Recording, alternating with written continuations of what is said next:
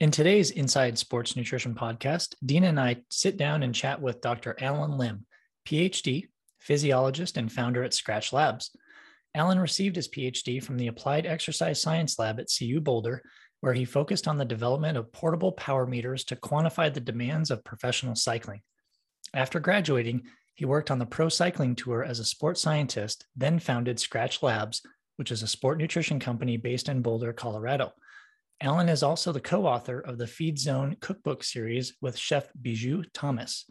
In his spare time, he continues to consult athletes that range the gamut from the Lux Junior Cycling Team to Olympic gold medalist Gwen Jorgensen. Find him at skratchlabs.com.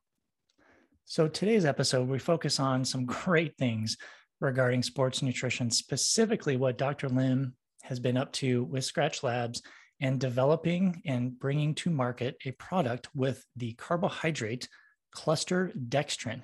So it's a little bit different carbohydrate than we've heard of in the past glucose, fructose, sucrose, that kind of thing, maltodextrin. This is a whole different subset of carbohydrate, which I think you're really, really going to be excited to learn about. So Dina and I chat with Allen on things regarding molecular weight, osmolality, osmolarity, Legos, which should pique your interest, really getting into the science, but then the application of what is this cluster dextrin. He actually put it into a product called Superfuel at Skratch that he recommends many athletes who need and require higher calories per hour use this product because it's a really really great source of higher calories that's that are it's liquid form so it's drinkable so we kind of delve into the science looking at why legos are part of this equation and why we utilize Legos as, an example, and really breaking down the science, getting a little chatty with the science, but really, really important to understand what this cluster dextrin is, why it's different than simple sugars, and why it's different than maltodextrin. So hang in there for this episode. It's a fantastic listen. I think you're going to really gain a lot of appreciation regarding this newer carbohydrate that is on the market. And we look forward to hearing from you next time. Thanks for listening.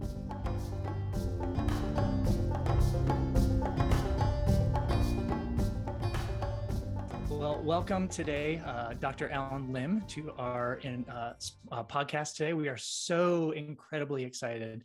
Uh, Dina and I, Allen, are so excited to chat with you today about all things related to obviously carbohydrate. We're going to focus on cluster dextrin, super fuel at Skratch. So, welcome. Thank you for taking the time today. Yeah, you're really welcome. Thank you for having yeah. me. Yeah, absolutely. So, my kind of a launch question is you know i've i've followed your work i mean from the tour and, and like you've uh, obviously just been so instrumental in bringing the food concept to athletes like real food real food real food so thank you for that number one uh, number welcome. two i love what you've done with Skratch. you know obviously we're all here in colorado and you love to support uh, small businesses so thank you for that but i'm you know as I've followed the evolution of Skratch, you know you've got your sport hydration mix your wellness mix your, your you've got all these great electrolyte mixes your hyperhydration I guess we're going to really focus today on the super fuel, which is a cluster dextrin, which we'll get into here in a second. But mm-hmm. I guess mm-hmm. to start out with why, like where was the where, where was the the the knowledge base and, and why did you feel like this product was a good one to add to the to the lineup of Skratch? I think, you know, for for many, many years, I've always believed and seen in sports performance that if athletes needed a lot of calories, it was probably best to use real food. Um, mm-hmm. and not to have that uh, those calories in liquid form, and primarily because I was seeing a lot of GI distress occur.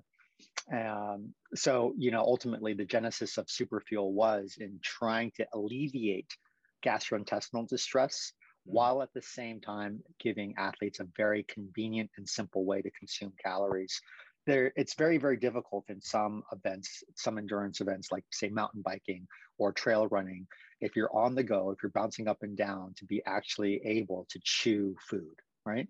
Um, and even in something like the marathon it's really really difficult to um, chew food let alone drink because your ventilations rates are so high.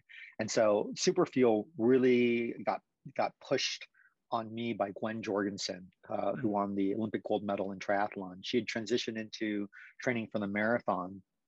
And basically, marathon is very, very unique in that, let's just say it's 100 calories per mile to do the marathon. So that's 2,600 calories. And let's say that you're at intensity where you're 100% carbohydrate utilization. And let's say that most people are between 2000 and 2100 calories of total glycogen in lower limb uh, mass, mm-hmm. right? And leg mass. That means that uh, everyone's pretty tightly chunked up until about mile 20 and 21, and then it blows apart. And the mm-hmm. last six miles, you know, really depend on whether or not you've got, you know, those those those five extra fries, right? Um, and most people most people don't because they're not consuming anything during the marathon. Uh, I went out on some, you know, long hard runs with Gwen, and she was just breathing too hard to be able to consume any meaningful amount of calories. And so we knew that we needed to get her something probably in liquid form, you know, in the range of 400 to 600 calories at the very, very start that wouldn't cause any GI distress, which meant that we needed a very, very complex carbohydrate that would digest at a slow rate. Um, I think that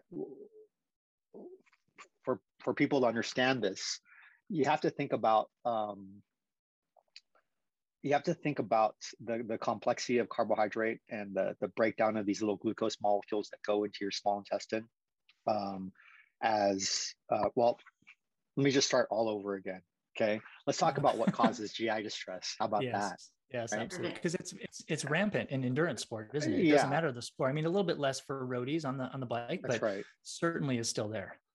That's right. So GI distress is fundamentally when your rate of, um, say, gastric emptying or the rate at which things are coming from your stomach, right, exceeds your intestines' ability to absorb it, right? So the rate of delivery is greater than the rate of absorption. It's just that mm-hmm. simple.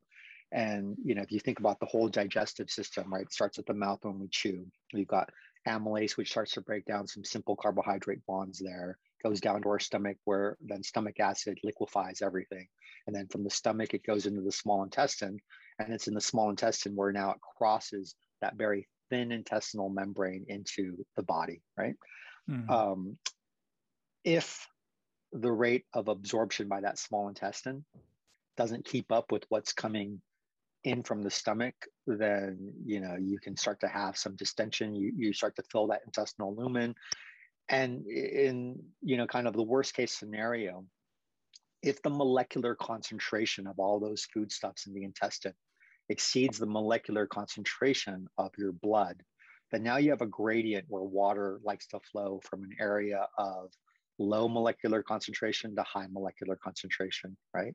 We typically use the word osmolarity, um, osmolality for molecular mm-hmm. concentration. And what people get really confused on molecular concentration or the word osmolality, osmolarity, is that it's not how heavy something is. It's not the number of calories you have in, in say, a solution. It's the number of individual little molecules, right? And so, for example, if I take a bunch of Lego pieces and if I have 10 Lego pieces and I put those 10 Lego pieces in a beaker and fill it with a liter of water, I now have an say an osmolality of 10 milliosmoles per liter. I have 10 little Lego blocks in that solution. And right. each of those Lego blocks could be, say, a glucose molecule that mm-hmm. could then absorb into the into the body.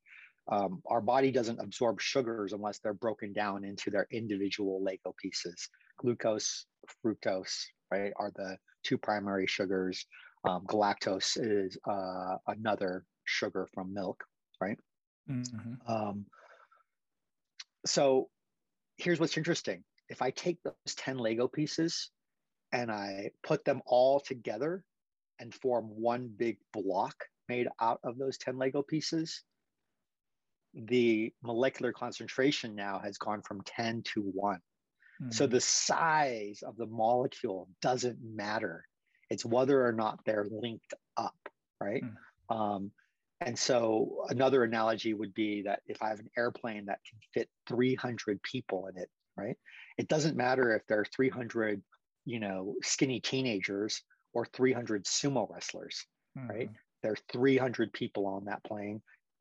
One plane with 300 little teenagers is going to be an osmolality of 300, right? The plane with the 300 sumo wrestlers is going to be 300 you know, right. uh, in terms of osmolality or molecular concentration. but one plane is going to be way heavier than right. the other plane. One plane is going to have a higher energy density. And because water likes to move from an area of low to high, because blood sits around 280 to 290 milliosmoles, mm. we're always trying to make drink solutions that are a lower molecular concentration than blood, right? Mm-hmm. Keeping that in the sub, you know, 250, sub 200 range. Right. And so the the kind of trick has always been, well, if athletes need a lot of energy, but they also need drinks with a low molecular concentration, couldn't we just put a fat sumo wrestler in the beaker? Couldn't we just yeah. put a bunch of Lego blocks clumped together? Yeah. Right. And then we can get more energy density, but have a lower molecular pressure. Mm-hmm. Uh, I think that's that's generally the way that you see these maltodextrin, these high carb solutions go in general. But the problem is this is if your Lego blocks are so simple where you just have like one overlap and one overlap and one overlap and one overlap, yeah. right? And let's say you only have between five to 20 Lego blocks in that structure. Yeah. As soon as that liquid ends up, it's fine when it's when it's in the beaker. It's fine when it's in your water bottle. But as soon as it hits your mouth and starts to digest, what people don't realize is this molecular concentration is dynamic, meaning that as digestive enzymes in your mouth, in your stomach, and in your gut start to break down these carbohydrates, mm-hmm. if these molecules break apart too fast, then all of a sudden you go from having a drink with a low molecular concentration to suddenly having a drink with an extraordinarily high molecular concentration. Mm-hmm. It would be like loading a plane up with 300 pregnant women. And mm-hmm. mid flight, all of them began to give birth to triplets. Yeah. you would have a total mess on your hands, right? Yeah. And I think this is the issue that I've always had with high carbohydrate solutions is they were made out of maltodextrin uh, solution carbohydrate, which is a straight chain yeah. It's all these glucose units linked up like a choo-choo train, carbon mm-hmm. one to mm-hmm. carbon four. It's broken down by a very simple enzyme called amylase, which is both in the mouth and in the in the gut. And maltodextrin, which is only about five to 10 glucose units, blows apart really, really fast. Mm. Right. And so it looks good in the bottle. You've got these right. 400 calories, you drink it, because it's in liquid form, you now have this very, very high rate of gastric emptying. And so all of a sudden, right, you're emptying uh, this high calorie liquid solution that then detonates in your gut. Mm-hmm. And all of mm-hmm. a sudden, the rate of delivery is greater than the rate of absorption. Mm-hmm. And I used to always think of these high carb solutions as Trojan horses. You mm-hmm. brought in one horse and then they broke apart into a whole entire army attacking the intestinal membrane. Yeah, right? and, and um, I think that's interesting because athletes aren't they're not putting two and two together, right? They think, oh, I drink this and it just goes through my body, but there's there's some gateways there, right? You're talking about the stomach, right. you're talking about the small intestine, and that's where the molecular weight, that concentration, osmolality is is super mm-hmm. important, mm-hmm. and that's really what mm-hmm. distinguishes cluster dextrin way different than maltodextrin, correct? Yeah, and, and that's the key. It's the distinction is between molecular concentration versus molecular weight. Mm. Right. Typically, things with a very high molecular weight also have a high molecular concentration until they break apart. Right. Mm-hmm. And so you want high molecular weight, you want low molecular concentration, but mm-hmm. you want that to stay fairly consistent and you don't want things dynamically to change that fast. And so, with a more complex carbohydrate, you can get something that breaks apart a little more slowly such mm. that the rate that these glucose units break apart off the main Lego block match what your intestines can actually absorb. And in the perfect situation, what would happen is that you would basically have a traffic light, you know, at the beginning yeah. of your small intestine that says, right. okay, you know, come on in, come on in. And you'd right. be able to perfectly pace the delivery of carbohydrate to the yeah. rate of absorption of the small intestine, right? Yeah, Such that absolutely. you know all of these molecules don't interfere with water absorption or create a gradient where water is now going from the inside of your body into the intestinal lumen. Because at that point, you can get these exercise-associated diarrhea that is just really pretty awful, and many athletes have experienced this. And I think they continue to because they don't know that there's actually answers out there for them. I think, you know, and yeah. I go back to when I first entered endurance sport way back, way back when you know, I was told, you know, GI distress and diarrhea and vomiting, that's just par for the course. Like if you do Ironman, you do anything long distance, you just have to get used to it. And, and I didn't really agree with that philosophy back then. Yeah, I don't think that's the case. And I, I think that's also why, for me, the simplest solution used to be just real food. Mm-hmm. It, it's real food because real food takes time to digest. And the yes. stomach then acts as that traffic light that slowly right. digests the food and slows down the gastric emptying it allows the stomach to be used as a reservoir for food, such right. that there's a consistent trickle of foodstuffs into the small intestine, and you, you know, from that point are able to maintain a more consistent blood sugar rather than this constantly, you know, up and down blood sugar.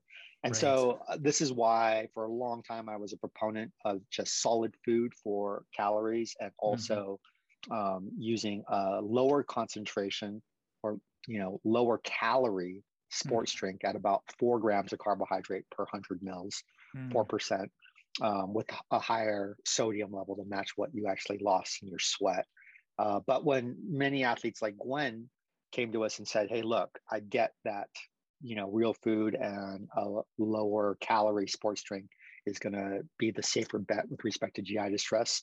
I need to get this stuff in fast. I need to get in higher calories and I need not worry about it. And at that point, we started looking at all the different types of carbohydrates were available. We found highly branched cyclic dextrin, which is really, really unique. It's made in a very unique process. You know, carbohydrates can be classified as either your, you know, kind of monosaccharides, your simple sugars, right? That's mm-hmm. glucose, your fructose, your galactose, right?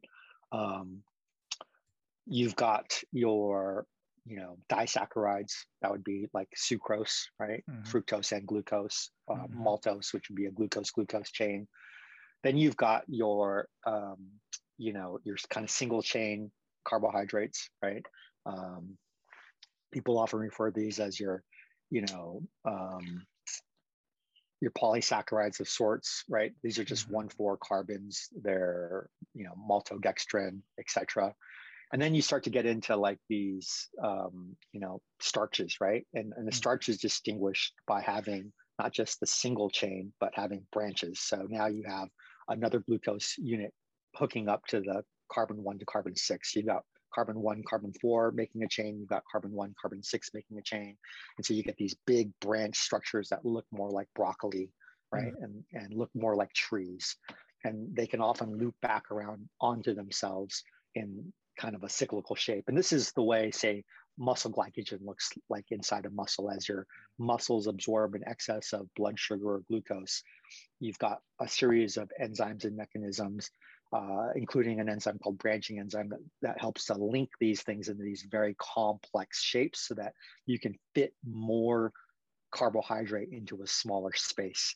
Right. And these very, very complex carbohydrates require not just amylase to break down the 1,4 chain, but also require an enzyme only found in the small intestine called the class of enzymes called glucosidases, mm-hmm. which break down the 1,6. And so now you've got kind of this physical structure that is slowing down digestion, and you have the need for two enzymes that slow down mm-hmm. digestion. Mm-hmm. The kinematics are subtle, but enough that you significantly change the prospect of GI distress. You don't get something that necessarily explodes in the gut the same right. way you would a single malto. A, right. You know, a malto chain might be five to 10 Lego blocks, whereas the highly branched cyclic dextrin is more like anywhere from 60 to 100 uh, mm-hmm. uh, you know, Lego blocks or glucose units. Yep. Yep. Uh, so that's a significantly heavier um, molecule, right, in terms of Absolutely. molecular weight. And that weight is equal to calories, but yeah. it's one still molecule that is slowly breaking off. Right did it take you a while to actually develop like like was gwen your your test athlete i mean how long did it because it because you've only had superfuel for what about a year and a half now is that yeah about, we yeah. yeah. we spent about a year and a half two years with gwen working on it i was okay. so kind of maybe paranoid about how much you know an athlete could take in and i didn't want to make anyone sick so we took baby steps in making it okay. there's also you know how do you maintain the, the right viscosity of the fluid how do you maintain the right taste and certain things could affect that and you know because this is so complex it doesn't have a lot of taste so we knew we wanted to add some simple sugar to it to right. make it a little bit sweet um, you know, and that can affect the viscosity as well when when right. you mix those simple and complex carbohydrates. We also then began testing after Gwen with the EF Pro Cycling team. Okay. Um, and, you know, we wanted to see how it would work in the classics in these long six, seven hour days in the cold. We wanted to see how it would work in the Tour de France. Mm-hmm. So it wasn't until EF got through a whole entire season, including the tour, that we knew that we had something, um, that we had something really special. You know, mm. uh, Bettiol had won Flanders using just super fuel. He had oh. like, you know, uh, eight bottles at about 400 calories a bottle that whole entire okay. day. And that's wow. the only thing he drank and ate.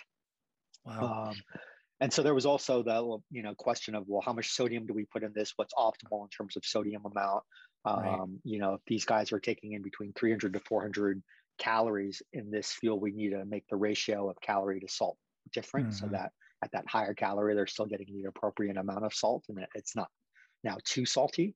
Right. Um, so yeah, there there was a lot that kind of went into it, but it was you know stuff in the laboratory. We did a bunch of digestion experiments in the lab. So we went to the applied exercise science laboratory and we took every known competitor in this high calorie mm-hmm. carbohydrate. Mm-hmm. We made uh, enzymatic solution of amylase and glucosidase.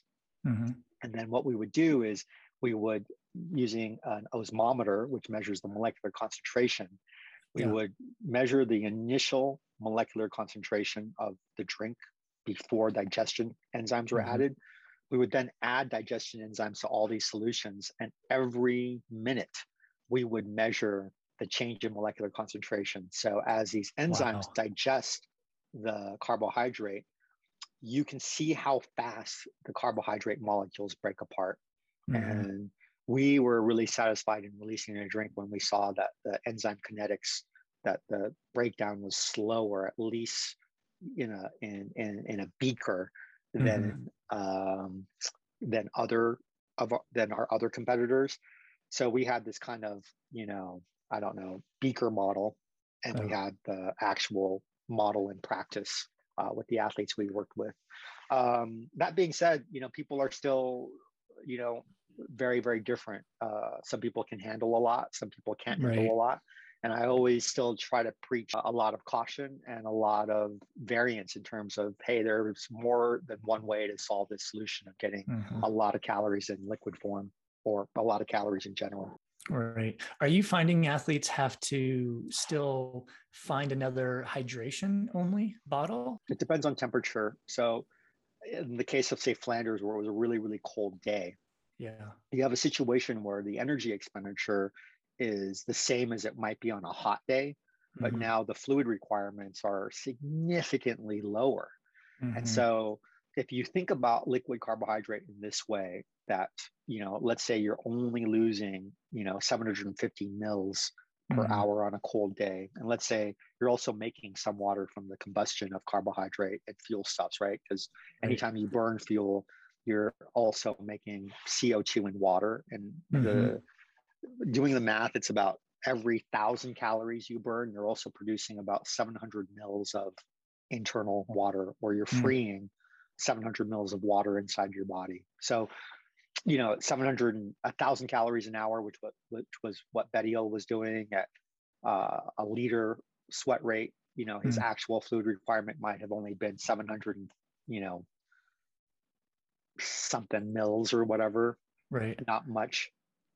Um, or even less, right? Half a yeah. bottle, a liter, right. half a liter, right?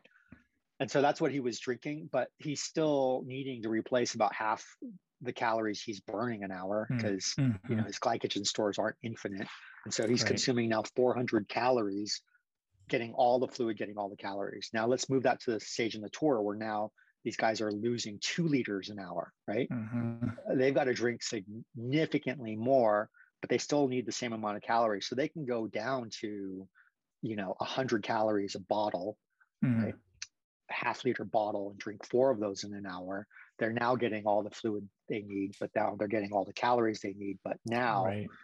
the concentration of that drink is much, much lower. Mm-hmm. So you got to, you, you know, the, the, the, super fuels on one extreme are sport hydration on another and what we see in mixed temperature is that people will then start to mix it. They might have one bottle of super superfuel, one bottle of regular Skratch. Right. And I think that titration method works really, really well depending okay. upon the environmental circumstance. Perfect. Good question, Dr. Lim, yeah.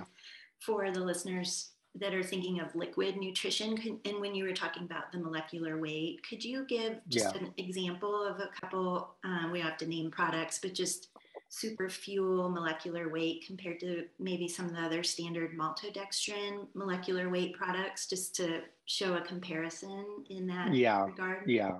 Yeah, so the molecular weight of, of glucose is 180 grams per mole. And these things are so small that you have to put them on a scale where you can actually measure them. And a mole is like, what's 6.022 times 10 to the 23 mm-hmm. number of things or whatever. Yeah. well, you're Anyways, bringing back story, the, yeah. yeah. Long story short, let's just talk about it in terms of Lego blocks, right? Um, something like uh, Maurten's beta fuel has about, when we measure it in the lab, it's anywhere from 10 to 20 Lego blocks that make up a mo- molecule. So uh, the molecular weight of that is, say, at, at the highest level, 20 Lego blocks. Mm-hmm. But when mm-hmm. we measure the molecular weight of cluster dextrin, it's anywhere from 60 upwards of 80 to 100 Lego blocks mm-hmm. for a molecule. So difference. it's effectively three to four times heavier mm-hmm. than, wow. uh, say, that Maurten product. Beta fuel is probably in that same anywhere from 15 to 25. Um, if you know something says maltodextrin on it, it's somewhere as low as five, as high as 20 is my experience looking at a range of products. So I don't see many carbohydrates extend past 20. Mm-hmm. The highest molecular weight product out there is the UCAN product, mm-hmm. right? Uh, which is this waxy cornstarch. That mm-hmm. is a very, very high molecular weight, probably on the order of like, I don't know, maybe even, you know, t- two or three times heavier than, say, superfuel or the cluster dextrin. But the issue that I had with uh, the waxy cornstarch is that it's highly insoluble, right? Mm-hmm. And so it doesn't dissolve very well. It's it doesn't taste good. It leaves a big film on the mouth, and maybe it was developed for diabetics, right, who mm-hmm. needed to have a slow glucose curve. It may be too slow, you mm-hmm. know. So you're trying to balance this. There's this kind of Goldilocks and the three bears thing where you want it to be fast enough to keep your blood sugar up, but you want it to be slow enough not to create a gut bomb. Mm-hmm. Yeah, like the context matters. Yeah. But I yeah, think, the context matters. I think one thing that I'm thinking of is just athletes look at, you know, total grams of carbohydrate when they're product shopping or calories and really yeah. just kind of like high level summary of what you've been explaining is that it's way more than that. The yeah. source and the formulation is really important. So that's something for athletes to really keep their eyeballs on yeah and, and you know uh, back to you know this analogy around driving it's like hey yeah you want to move 100 grams of carbohydrate you know at most through your gut every hour if you're an elite athlete right you want to get 100 cars down 100 people down the highway. Is it more efficient to use 100 individual cars right um, or do you want to use one big bus regardless, what ha- ends up happening is by the time that bus or that car gets off the highway, right, um, you still have to unload those individual people, mm-hmm. right? Um, and if everyone gets out of their car at the same time, you might have a very different situation at the gates of Disneyland than if people get off the bus one at a time. Right. Great analogy. You're always yeah. good at explaining yeah. things like that and with analogies it's com- it's both really complex and really simple at the same time right and mm-hmm. yeah you have to i think understand that things are dynamic and digestion is a very dynamic situation and that mm-hmm. everything you eat ultimately has to be digested into its simplest form in order to get across mm-hmm. the small intestine and so between what you read on a food label and what actually crosses your intestinal membrane mm-hmm. can be very very complex because you know you might have the the right amount of carbohydrate protein and fat for example but depending upon the type of fat the structure of the protein the structure of the carbohydrate the digestion process to get down to that single amino acid or you know to get down to that single glucose or fructose unit you know might be very different right Allen, you mentioned GI distress early on in our conversation relative to cluster dextrin and superfuel. Yeah. Based on that, what type like what type of athletes will this will superfuel really be best for? Or or is is there a best for? Is it great for everyone? Uh, I think there is a best for. I think it's best for athletes who are working very, very hard, who have a mm-hmm. high carbohydrate demand, who are probably needing, you know, more than 50 grams an hour. I think that if you need less than 50 grams an hour, there are a lot uh, of different, more enjoyable ways to get your calories, right? And there is something about uh, being able to satiate your just kind of hedonistic needs when you're out there uh, working really really hard there is some relief in the joy of eating you know mm-hmm. when you're out there uh, that can't be ignored so yeah i usually say hey it's you know endurance athletes very very high carbohydrate demand very high intensity very long periods of time mm-hmm. um, and the other caveat is that you can't normally eat real or solid food because you just don't have the pauses or the time right. um, the other scenario would be you know, uh, we've we've seen it really popular with uh, you know cross country mountain bike racers, uh, cyclocross racers who need a way to get or on board a bunch of calories right at the start line, so mm. that they can have that elevation in blood sugar for the whole entire hour, and that works really well. There's some good evidence that even if you don't, even if you have all the glycogen on board and you don't actually need those calories, elevating your blood sugar can enhance performance, right? And so um, this is a simple way at the onset of exercise to get a big increase in blood sugar for very high intensity work is another That's, place I would use it. I was actually just going to launch into that question. So I'm glad you answered that. I had one of my athletes recently, he's a mountain biker and, and I had, I had actually told him that cause he had used Superfuel. And I said, well, let's try it in the 15 to 30 minutes before the start. And yeah. it worked wonderful for him. So is that yeah. about the time frame you're recommending if athletes want to try it in that pre window or should it be yeah, closer? With, within 15 minutes or even closer It depends on their own comfort uh, oh, level. I think in general uh, within 15 minutes is safe. Um, yep. I, it depends on how long the event is right? Mm. I, I tend to like like i give them even a shorter window. I'm like five to 10 minutes right? Mm-hmm. um, and but, are you recommending you know, a full seven scoops 400 calories at, at that level, that? probably I, I, probably go down to five scoops. I probably go down to 300 calories just to okay. be a little safer. Uh, yep. But different, you know, athletes are different, so they need to experiment and see what's optimal for for them and what they can handle. Right. I think that um, you know ultimately we're trying to get it really close to the window because we're we're trying to let exercise blunt the insulin response, right?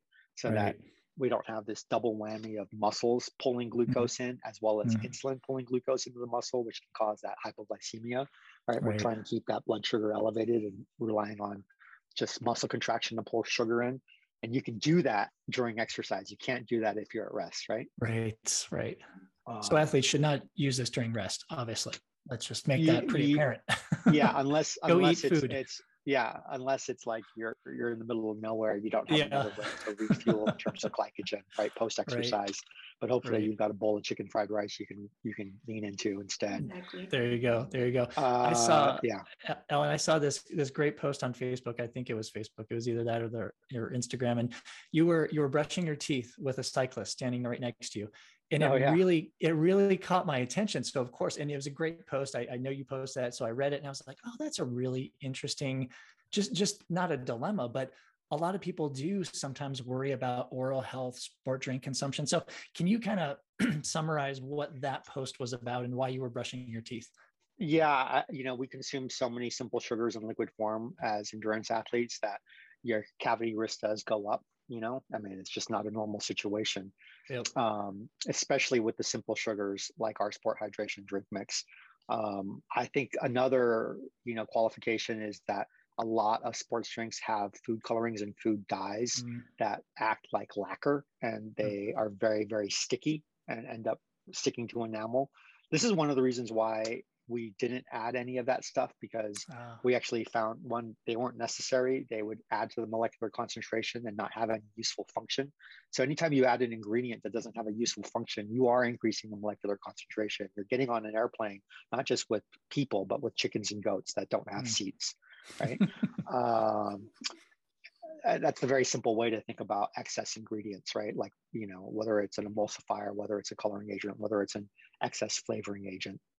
Right. Um, when I was developing the drink on the Pro Tour, what we were finding is that if I added a flavoring agent that had a coloring agent, the bikes were hard to clean. Mm. And the mechanics would come to me and they would always know when I was using a drink without any of that stuff because the bikes were easier to clean. Wow, and something you using never think that, of. Yeah, exactly, and and uh, using that as kind of a corollary to your teeth. Yes. I started imagining that maybe that was what was happening with our teeth as well. That some mm-hmm. drinks were causing a lot of staining and making it harder to clean our teeth, just like it was harder for the mechanics to clean their bicycles. And so our current formulation was also kind of made in consideration of that cleaning process. Um, and with a more complex carbohydrate like cluster dextrin, since you're um, not breaking down as much of that carbohydrate in your mouth as you you know would already be with a simple sugar solution mm-hmm. uh, i think that there's less risk for cavities with that more complex cluster dextrin drink that being said you still got to brush your teeth and be a human being right right take care All of the yourself. dentist will the dentist will rejoice in that message, right? Yeah, exactly. exactly. Do you have any plans for the future, like using cluster dextrin in different different food products? You know, because I, I love the whole food in the pocket uh, correlation. Like any any thoughts there that you can you can share? Yeah, yeah. We've been experimenting this whole last year, and we made for the U.S. cycling team for the Olympics a special drink made out of cluster dextrin.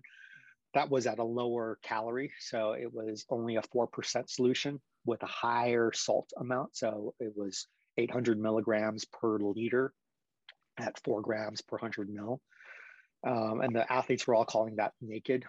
And hmm. what, what ended up happening was that, that drink ends up because that carbohydrate is so complex and because we're using it at a lower volume in high heat situations that require a lot of volume intake, it ends up tasting like plain water.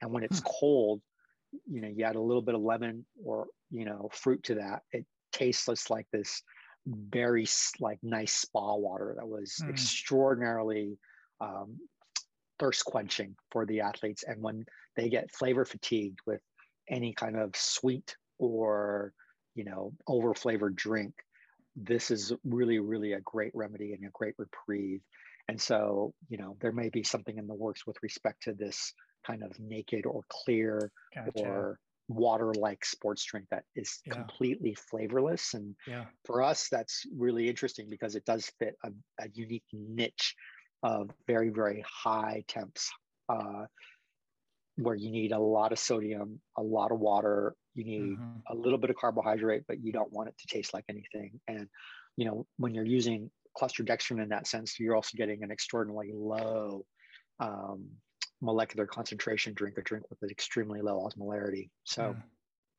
well, I have to tell so, yeah. you, with my my personal experimentation with Superfuel, I and I went, you know, it was a it wasn't super long and nothing, you know, compared to, to tour riders, but I was out on the trails and I just found, and it was a little bit warmer day. This is the summer.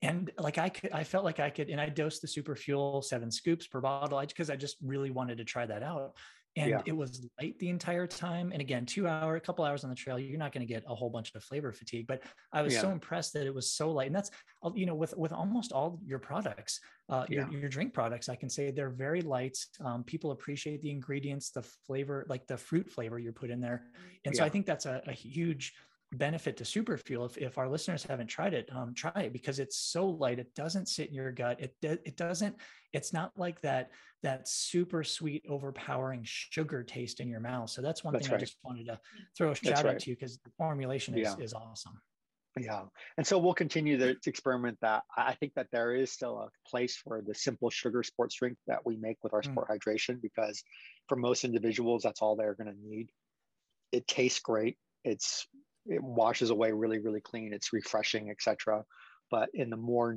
for the more nuanced athlete who uh, needs essentially more you know more tools in their tool chest uh, working with cluster dextrin or highly branched cyclic dextrin is another carbohydrate source is really really cool and right. gives us a broader range that we can now um, offer up to to to the athletes we work with and it, it is yeah. pretty nuanced in that like from a marketplace you know most people aren't going to be interested in this but our interest is in helping you know as many athletes as possible and mm-hmm. uh, the most elite athletes out there right mm-hmm.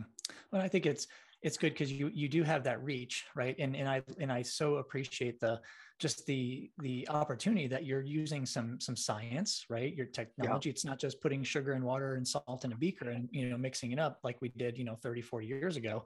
Um, so I, I i love the the kind of the forward thinking approach that you have obviously you know phd scientist um, and but just you know you're just a real life guy. So i'm gonna i'm gonna let dina kind of take us out here yeah, and before we do that, Dr. Lim, is there anything about the cluster dextrin or the superfuel product that you haven't mentioned yet that that we've missed? Anything that the listeners should know before they try it? If they have comes in both lemon and lime and raspberry. and snozzberries taste like snozzberries. uh, no, I, you know, I think that we tell people to just try it, and if, if it doesn't work, if they don't like it, you know there are a lot of other solutions out there and uh, our aim is just to help people and if, and if, it doesn't work you know we'll send you something else or we'll help you find another competitor's products you know with uh, uh, full refund no strings attached. And so we we have that kind of belief in our product set. And we also have that kind of maybe more humanistic or rational approach that not everything is going to work for everyone right? Or you know that people need to try and experiment and learn and develop their own process and techniques. And this is just, you know, one leg on a very complex, many-legged stool. Mm.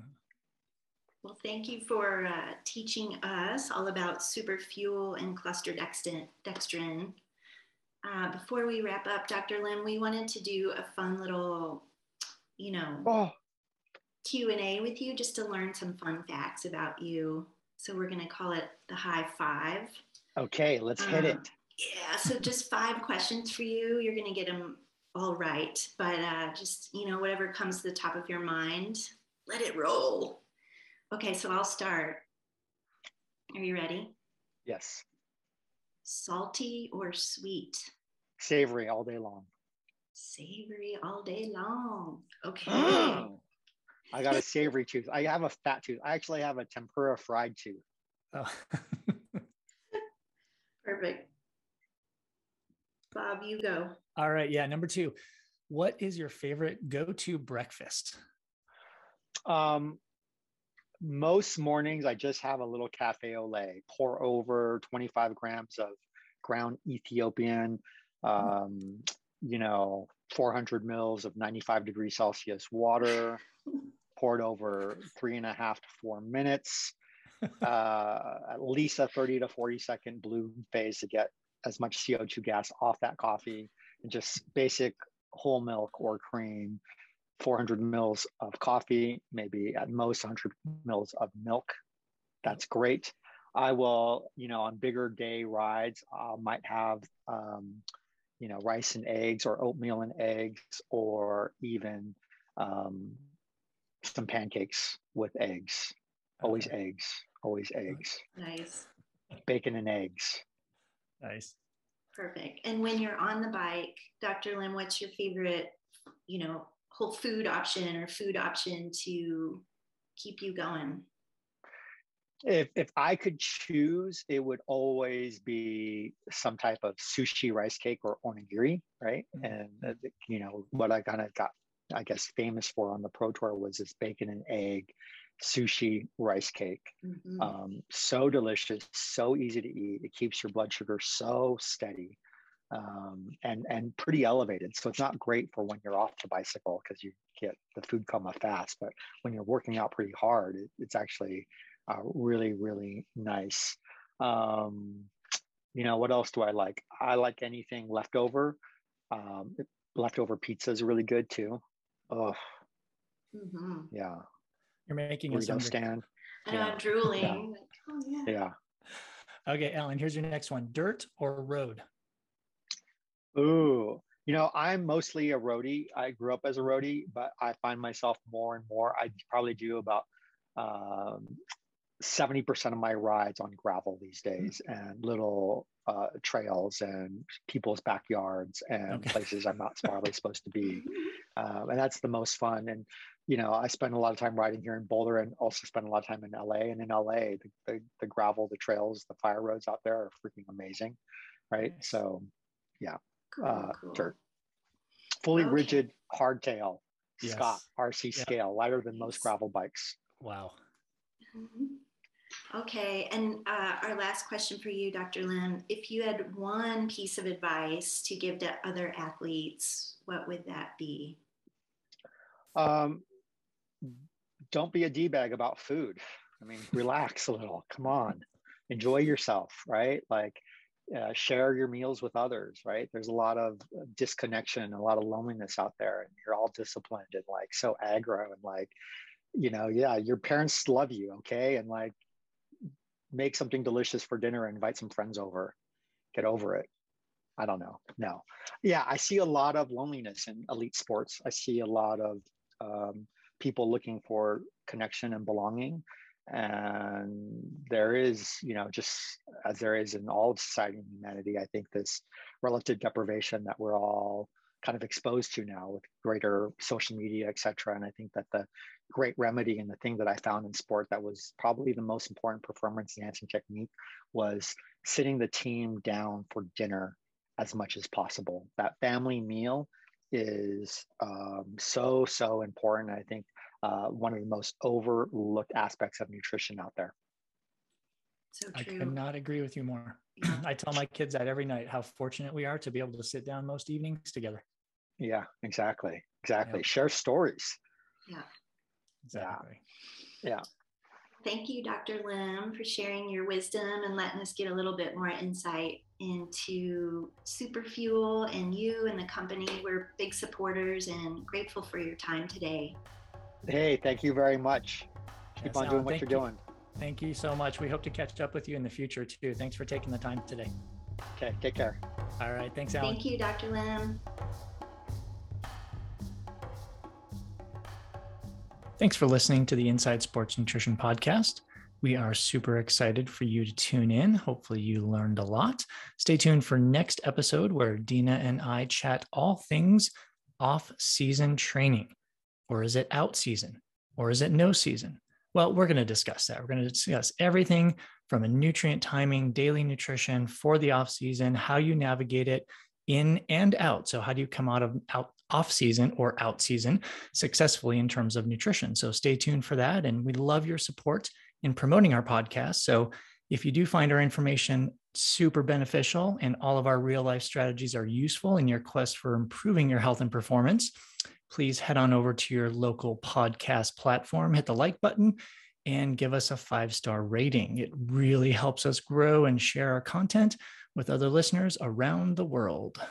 For more information about individual and team nutrition coaching and physiological and biomarker testing, you can reach out to me at enrgperformance.com. That's E N R G performance.com. And you can reach Dina at nutritionmechanic.com. Thanks for listening.